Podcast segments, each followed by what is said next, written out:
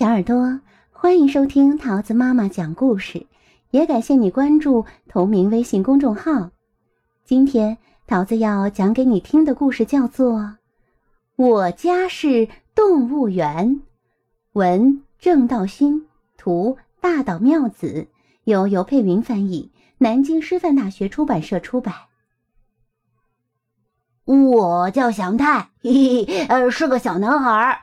其实呢，呵呵，呼呼哈哈，呼呼哈哈，我是只小猴子，最爱吃香蕉，爬树很拿手，也很会模仿别人。嘿嘿，这是我爸爸龙太先生。其实呢，他是只大狮子，最爱吃肉，不爱吃蔬菜。早上他脾气不太好。头发乱蓬蓬的，叫起来像狮子吼。这是我妈妈明美女士。其实呢，她是只大浣熊，不管看到什么东西，都马上收去洗。有一次，妈妈差点连我也一起洗了。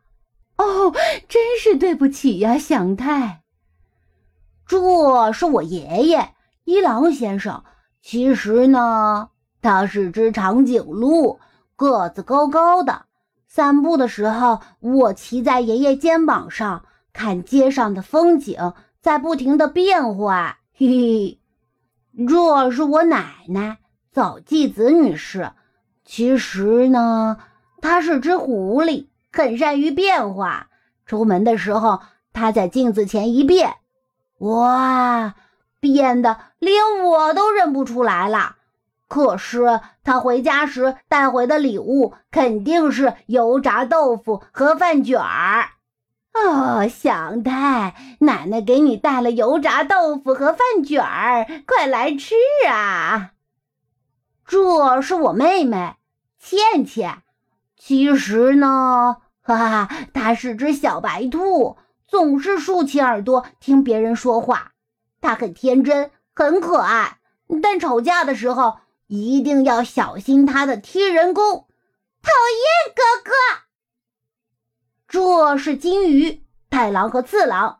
其实呢，爷爷告诉我，他们是鲸鱼。等小金鱼变成大鲸鱼，就要把它们放回大海里去。最后介绍我的曾祖母阿花老太太。其实呢，她是只猫头鹰，总是打着盹儿，半睡半醒。